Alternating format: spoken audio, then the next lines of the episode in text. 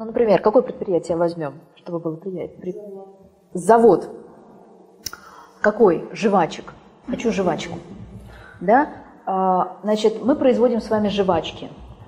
А, соответственно, есть а, технологи, которые разрабатывают рецептуру, да, есть производители, которые это производят, есть склад, который это хранит, есть отдел продаж. Есть те, кто руководят, есть, естественно, бухгалтерия, ну, все понятно. Да? И, например, вот есть э, топ-менеджерский состав, который руководит всем предприятием. И есть отдельные руководители среднего звена, которые руководят отделами. Да, видите, это, это не топ-менеджеры, это не те, кто руководят всем предприятием целиком, это такие руководители, но это руководители. Да?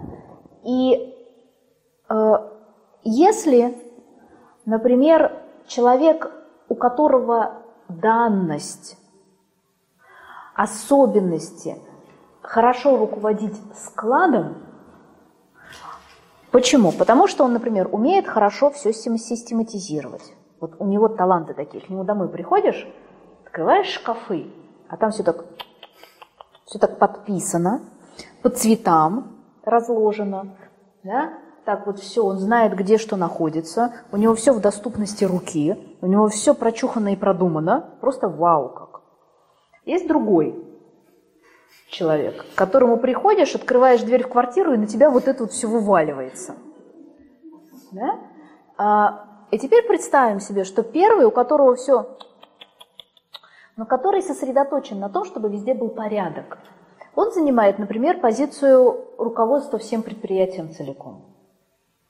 А тот, у которого все вываливается на себя, но при всем при этом у него гениальные отношения с друзьями, к нему любят приходить, э, э, независимо от того, что на них там вываливается и кто бежит мимо них, да, тем не менее, вот этот человек умеет там, организовывать, он умеет организовывать посиделки, вечерами туда приходит, чтобы петь под гитару, да, кто-то готовит блинчики, и все, как бы все время, каждый день туда стекается колоссальное количество людей. А он, именно этот, руководит складом. Что будет на предприятии? Может быть, когда-нибудь потребитель получит жвачку. Да? А, но он получит жвачку такую тухленькую немножко, с просроченную, потому что на это не обратят внимания, да?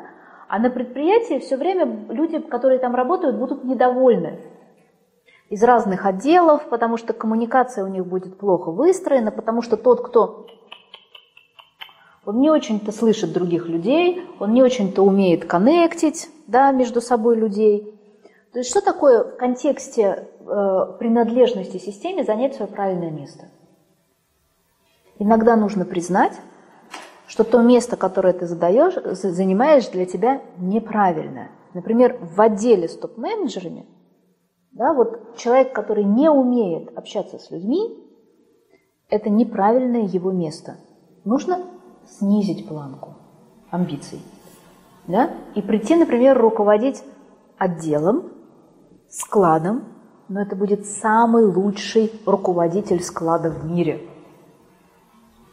при этом тот, который хаотичен да, в каких-то деталях, но при всем при этом он гениален в том, чтобы замутить какую-то историю, где он должен стоять?